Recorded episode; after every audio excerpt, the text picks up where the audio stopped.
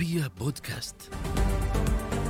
أنا خالد مدخلي، أقدم لكم حلقة جديدة من برنامج سؤال مباشر. مرحبا بكم.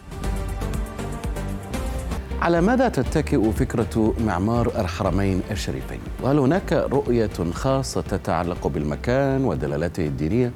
ماذا عن المعمار القديم؟ وهل الخدمات اللوجستية المصاحبة للتوسعة تلبي احتياجات الأرقام المتزايدة للزائرين والمعتمرين؟ وكيف يمكن أيضا حفظها في ضوء تصميم حديث قائم على الإسمنت الذي يعتبره البعض جافا؟ كل هذه الأسئلة وغيرها أطرحها على ضيفي في سؤال مباشر، المصمم الرئيس لمشاريع الحرمين الشريفين دكتور عبد الله بن جنيد. دكتور عبد الله، مساك الله بالخير. مسيت برضه. دكتور، أنت المصمم الرئيس للحرمين الشريفين ولمشاريع الحرمين الشريفين، وأنا بودي أن أبدأ معك على فكرة المعمار في الحرمين الشريفين.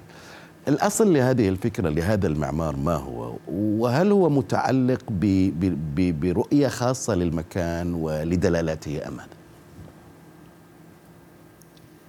نعم، اللهم صل وسلم على سيدنا محمد. آه في في في في استراتيجية الحل لل في في أجزاء معينة في في تصاميم تصاميم المشاريع الضخمة. هذه من أحد المشاريع الضخمة صحيح على المستوى العالمي. دائما في عناصر وعوامل كثيرة تؤثر في طريقة التعاطي مع التصميم للمشاريع الضخمة. كل ما كل ما كبر المشروع، كل ما زاد عدد المستخدمين، كل ما تكون المشكلة أكثر تعقيدا مقارنة مشاريع المشاريع المشاريع الصغيرة أو أو أو المشاريع إيه أو المشاريع اللي اللي اللي, اللي وظائفها تكون ما هي معقدة. ففي نواحي وظيفية أن في في الأساس مشاريع الحرمين لخدمة خدمة المستخدمين للمنطقة المركزية، سواء في مشروع المطاف أو مشروع التوسعة، وكل واحد له وظيفة مختلفة. وفيه نظرة نظرات فلسفية تسميها، أو وش النظرة الفلسفية؟ أو نظرات في المنطقة المركزية هي واقع الأمر. أول ما لو لو لو, لو عرفت الأجزاء حقت المشروع أعتقد طيب. حيسهل لي طرح طرح النظرية تفضل المعمارية أو العمرانية للتعاطي مع المشروع. الجزء المشروع الأول هو مشروع المطاف. م. عندك الكعبة والصحن والصحن المحيط بالكعبة، وعندك المبنى المطاف المحيط بال بالصحن. م. هذا مشروع قائم بذاته لوحده مستقل. وبعدها تجيك المشاريع الأخرى آآ آآ اللي أسميها الطبقة الثانية. هذه الطبقة الأولى مشروع المطاف، والطبقة الثانية هي مشروع التوسعة الثالثة أو مشروع التوسعة الثانية، مشروع الملك فهد أو مشروع المسعى. هذه تصير المحيط الثاني بعد مبنى المطاف. م. وكل واحد من كل كل كل مشروع له معطياته وله اسبابه وكيف التعاطي معه. في الطبقه الثالثه اللي هي الساحات المحيطه بمباني التوسعه الثانيه والثالثه، اللي هي في الاساس وظائفها لشعيره واحده اللي هي الصلاه. بينما مشروع المطاف فيها فيها الطواف هو الاساس في المشروع وليس الصلاه. وبعدها الساحات، وبعدها تنطلق في طبقة رابعة اسمها جزئيا الآن موجودة اللي هي مباني الخدمات، وهي مباني خدمات في واقع الأمر. هي مباني نسميها مباني المصاطب أو المدرجات من ضمنها، وكل واحدة لها فلسفة معينة في التعاطي معها. في في الطبقة الثانية، الطبقة الأولى حرجع لها إذا إذا جانا الوقت لأن أكثر تعقيدا. الطبقة الثانية كانت تتعاطى مع العمارة من منطلقات الإرث الإسلامي في التطور المعماري. فتشوف اللغة اللي موجودة فيها لغة أكثر أكثر فخامة ومبنية على زي ما قلت الإرث الإرث الإسلامي في العمارة، ولكن أعطيناها طابع عصري مستجد أو تجديد لهذه لهذه اللغة. ما كنا نتحول إلى ناقلين للغة القديمة، ولكن ولا نبغى نخرج عنها كثيرا. م. هذا موضوع حرم والمبنى الأول للمسلمين على مستوى العالم، فالخروج عن ما عن اللغة المتوارثة صعب، اللي هي اللغة الإسلامية الخالصة القديم. القديمة إيه إيه نعم إيه نعم وحد وحدثت بحيث أنها تصبح تصبح يعني تصبح تماشي مع روح العصر. المنطقة الرابعة اللي سمناها مباني المصاطب، هذه كانت اللغة أو التعاطي معها أكثر محلية، يعني تعتمد على اللغة المعمارية لمنطقة مكة أو لمدينة مكة، لأنه مدينة مكة لها لغة لغة معمارية تطورت هذه. ففي كل طبقة من الطبقات كنا نتعاطي مع نتعاطى معها، وفي دياجرام أنا ومن اللي فكر الحل وكيف من اللي فكر بهذا التفكير وحدد كل طبقة من هذه الطبقات بناء على الفكرة الفلسفية اللي سمعتها.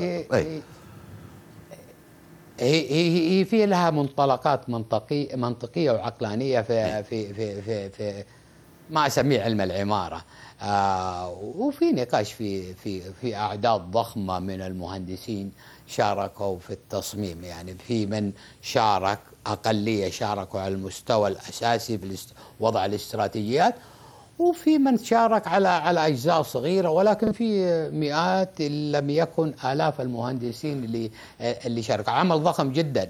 آه هي السؤال كيف الأفكار والنقاشات ايه؟ تصل ويتم يعني ويتم السيطرة عليها وإدارتها ايه؟ واتخاذ القرار، لأنك تعرف كل ما كثر عدد عدد الأشخاص كل ما صار عملية السيطرة صعبة جدا واتخاذ القرار. هو المهندسين التقوا ولكن في نقاش، كلهم سعوديين ولا هم مختلفي الجنسيات؟ وبالتالي الجزء الانطلاقات الانطلاقة الرئيسية والاستراتيجيات الرئيسية والتعاطي الرئيسية كانوا معظمهم دكاترة سعوديين. يعني آه لكن آه في في في التعاطي النظري والتعاطي الفلسفي والخطوط الأساسية للأفكار والفكرة الأساسية، وفي بعد فيها وهذا جزء يعني جزء يعني تقدر أنا دائما أقول حوالي خمسة في المئة من العمل، ولكن في تحويل الكلام هذا إلى أي. منتج أي. هذا يتطلب يتطلب أذرع هندسية ومستشارين في تخصصات مختلفة جدا. نعم. يعني نعم نعم لو عدنا إلى إلى المعمار القديم يعني للحرمين الشريف الحرمين، هل تم حفظه والبناء على أساسه؟ هل ما زال جزء منه أم أنه تمت إزالته؟ نعم نعم أنت عارف المبنى الأساس طبعا في توسعات، التوسعة السعودية الأولى نعم. والتوسعة السعودية الثانية والتوسعة السعودية الثالثة، وهذه وهذه جت في عصور مختلفة وكانت حجم المشكلة يختلف. كل ما زادت الأعداد كل ما أصبحت المباني في موقعها السابق تصبح عائق لخدمة الناس، فيضطر فنضطر أن نهد بعض الأجزاء ونعيد ونعيد ونعيد. هي موجودة الآن ولا أزيلت؟ الفراغات نعم الحين هي في أجزاء في أي. التوسعة الثانية طبعا ما زالت موجودة. التوسعة الأولى لأن كانت في منطقة وما كانت ما كا ما كان الوضع يتطلب أعداد ضخمة، كانت يعني مزنوقة شوية جهة الصحن، فتطلب الوضع الجديد أن نوسع الصحن ونوسع المبنى. المشكلة آه. ليس توسيع المبنى فقط وليس توسيع الصحن فقط، هذه سهل إذا وح... إذا أخذتها ك... كجزئية، لكن المشكلة أنك تبى توسع الاثنين، تبى توسع الصحن وفي نفس الوقت توسع المبنى، وفي معطيات مفروضة عليك ما تقدر تشيلها. يعني المسعى ما نقدر نغير محل المسعى، فالمسعى وجوده يس... يعني أي شيء نقدر نحركه، مباني نقدر نحركها إلا المواقع والشعائر، يعني المسعى ما تقدر تحركه نهائيا هذا. ف... ففي بعض المواقع تفرض عليك، فكان الهدف إن نوسع الصحن ونوسع المب المبنى، واعتقد إلى حد كبير إن نجحنا. اليوم اليوم استيعاب الحرم الشريف كم يصل؟ مليونين تقريبا ساعة يعني هي هي طريقة الحسب تختلف بطرق مختلفة. في ناس اللي يقول لك احسب لي بس منطقة المسعى، منطقة المنطقة المخصصة للصلاة بين الساحات والمبنى، في هذه توصل لها في حدود المليون والنص. م. لكن أنت تعرف الناس بعد يصلون في مناطق خارج المنطقة المخصصة، في بعض الشوارع، بعض المباني المحيطة، فالرقم تقدر تقول يوصل يعني إلى مليونين، اثنين مليون، يعني اثنين مليون ممكن الواحد يعني يقدر يقول انها تصل الى اثنين مليون. ولما تعرف الارقام هذه ليست دقيقه جدا يعني. ولما تفكروا انتم في التوسعات والوصول الى هذه الارقام الكبيره، كيف تنظروا الى مساله الخدمات اللوجستيه المصاحبه لها اللي ممكن تلبي احتياجات هذه الارقام الكبيره للزائرين؟ تتكلم عن مليونين تقريبا اكثر او اقل في وقت واحد في مكان واحد. اي يعني ارقام فلك ارقام ضخمه جدا. أي. والناس تتوقع يقول لك هي بسيطه، توفر المحل ل اثنين مليون يصلون. هي الموضوع مو بس اثنين محلات ل اثنين مليون يصلون، هي اللوجستيك اللي خلف العمليه هي أي. اللي تعقد الموضوع. توفير توفير اماكن ما هي سهله، ولكن تخديم هذه الاماكن تدخل في تدخل في في المشكله الضخمه، والصرف وخدمات الخدمات اللي توفرها الدولة والصرف الضخم اللي تصرفه الدولة فقط لتوفير الأماكن وتخديمها آه لاثنين مليون أو مليون ونص آه آه مصلي. احنا نتكلم عن زيادة بالتأكيد في استهلاك الكهرباء، آه، الطاقة، آه، الماء، كلها يتم النظر إليها. م. اي نعم اي نعم يعني المشروع حقيقة الأمر لو تشوف بس موضوع توفير المياه للأعداد هذه اللي يجون يصلون، تتكلم على خزانات وتتكلم على شبكات وتتكلم على حتى فيها التحلية، حتى التحلية و... و... فالخدمة فالخدمة ضخمة ضخمة.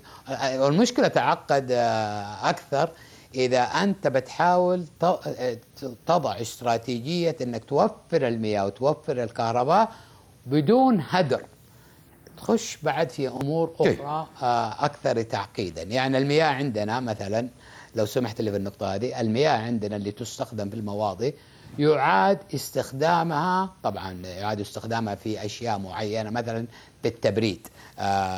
في عندنا مناطق الخدمة الشيلرات، شيلرز اللي هي ما أعرف الأجهزة الأجهزة تكييف، نظام التكييف. أي. فهذه نستخدم بعض المياه المياه في في في تبريدها عن طريق المياه اللي كانت مستخدمة في المواضيع. فمنظوم منظوم منظومات من ضمن المنظومة أكيد مراعاة متطلبات السلامة الصحية، واليوم سقف هذه المتطلبات ارتفع خاصة بعد الجائحة، التغير اللي حاصل في العالم، وبالتأكيد طبعا اللي شاهده الحرم المكي الشريف.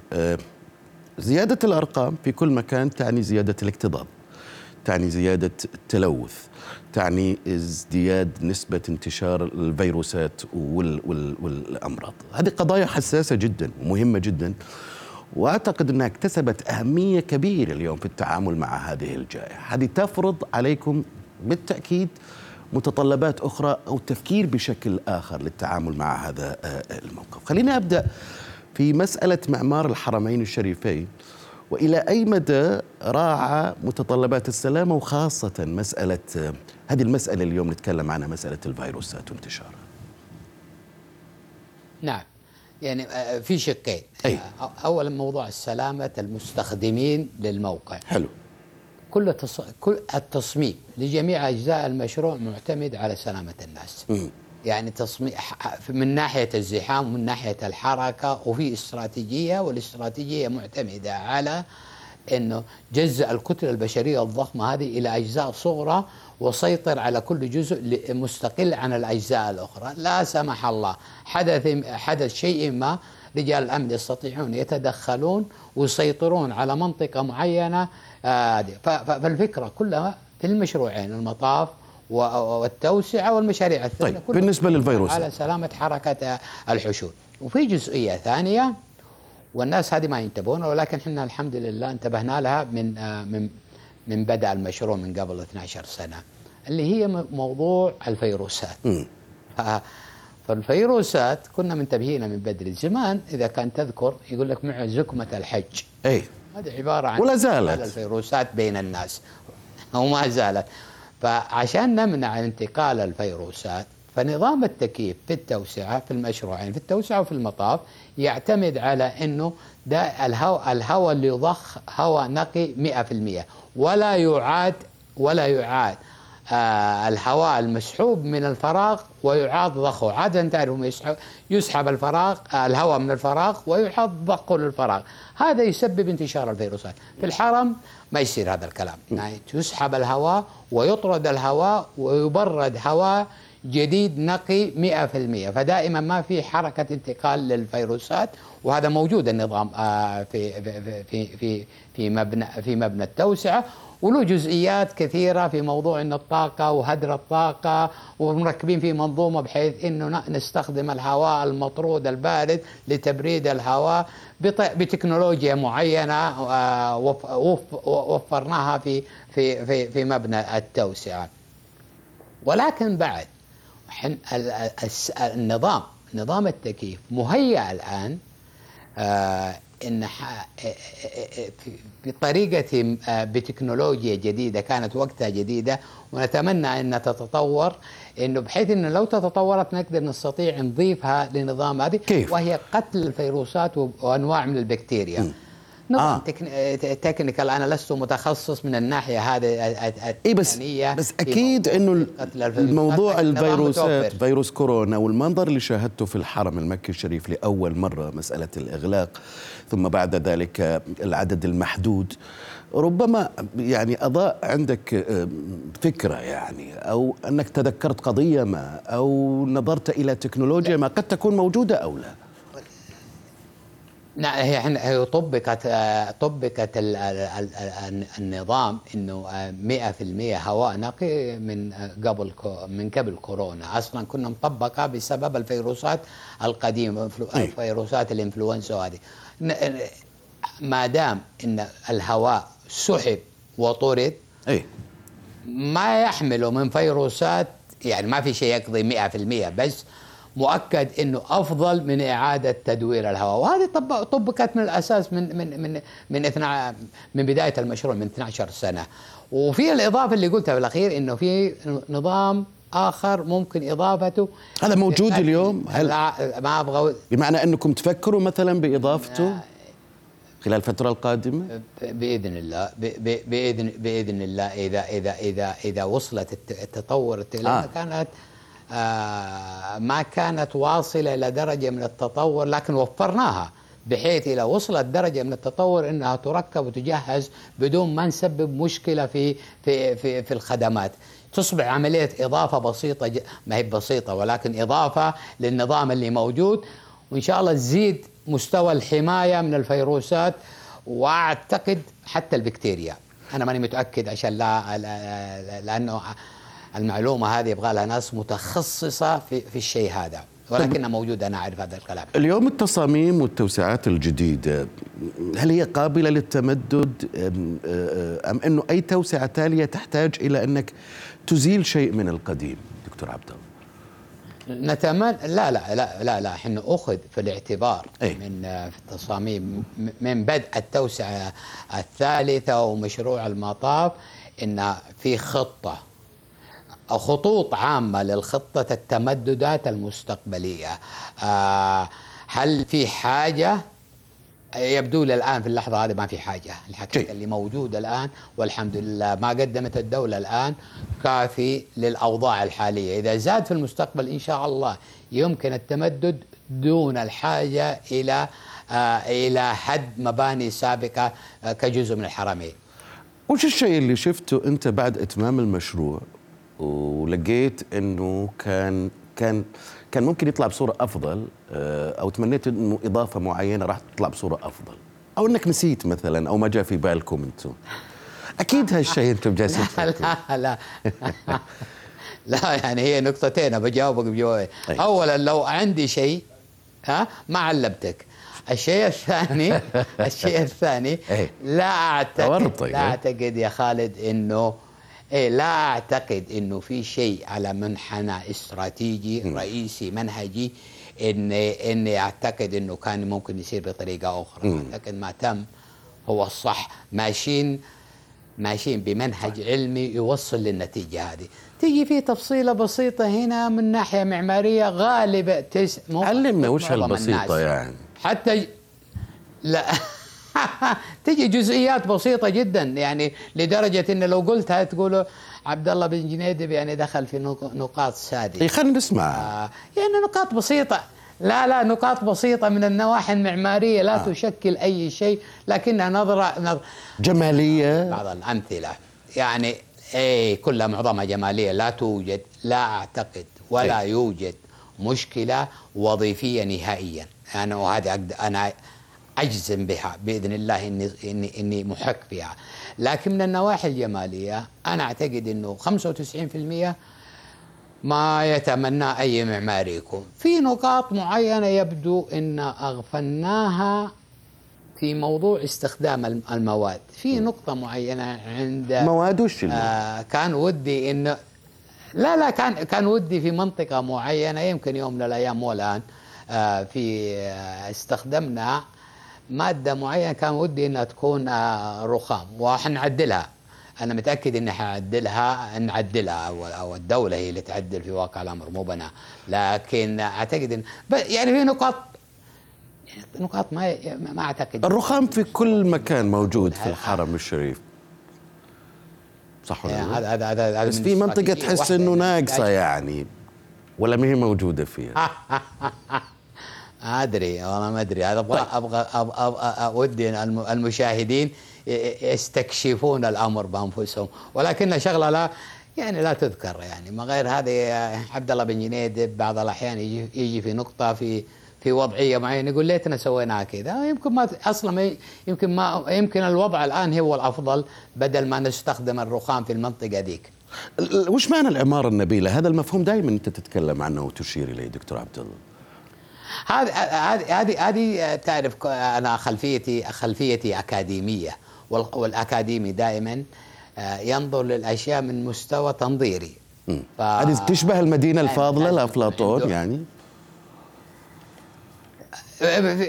بطريقه معينه، مع ان اتكلم اتكلم انا في المدينه الفاضله بطريقه اخرى. ولكن في العماره الناس يتكلمون عاده الناس يتكلمون عن عن البناء العادي وما يسمى العماره. أنا في في في طريقة تنظيري للأشياء أضفت مستوى ثالث أرقى وسميته العمارة النبيلة من كلمة إنجليزية اسمها نوبيليتي اللي تعني نبيلة، وبالعربي متماشية معها، ويمكن اللغة الإنجليزية الكلمة الإنجليزية جاية من من من كلمة نبيلة. وأنا أعتقد إنه هو المستوى الأرقى من العمارة أو المستوى الثالث الذي ما يستطيع أحد يحققه إلا مشاريع متفردة. يعني ما في مشروع دائما زي الحرم آه على ش... آه تعرف حرم حرم و... وراء وراء دولة آه تصرف آه ب... ب... ب... بالغالي والرخيص على خدمة المسلمين، فتجي تكون في فرصة لتطوير أو لها مبادئ معينة من جزء من التنظير اللي أتكلم عنه فيما يسمى العمارة النبيلة، وهي مفردة خاصة فيه في واقع الأمر، ولكنها مباني معينة تحقق تحقق تحقق قواعد معينة تنقل المبنى من ما يسمى العمارة إلى ما يسمى إلى التفرد إلى التفرد.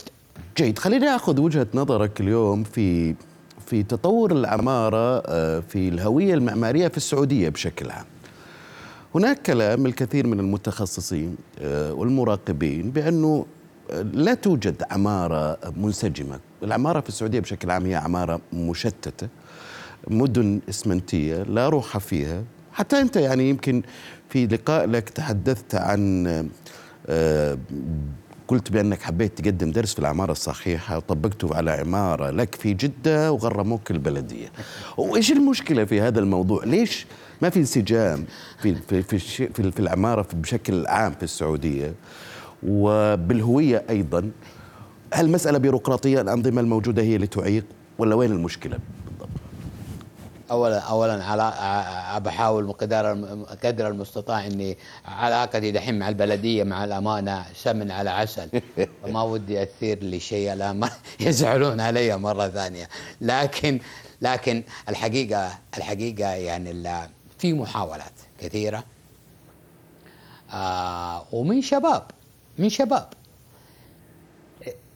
الخروج الخروج ب ب آه بلغة معينة، ما أقول إنها خاصة بالسعودية، ولكن يعني تتواءم مع مع آه مع مع مع ما نتمناه حقيقة، إنه يكون لنا نوعا نوع نوعا من الشخصية المعمارية الثقافية، لأن العمارة جزء مكون رئيسي للثقافة. آه وفي وفي كم ضخم للأسف آه أصبح آه أنا أسميه عمارة عمارة وسائل التواصل الاجتماعي، آه عمارة ما تعرف ما ما, ما لها شخصية حقيقة، آه ومحاولات لعب طيب. بالمواد، ولكن أنا أعتقد أن في مرحلة بإذن الله إنه إنه يكون في يكون في معمار متم...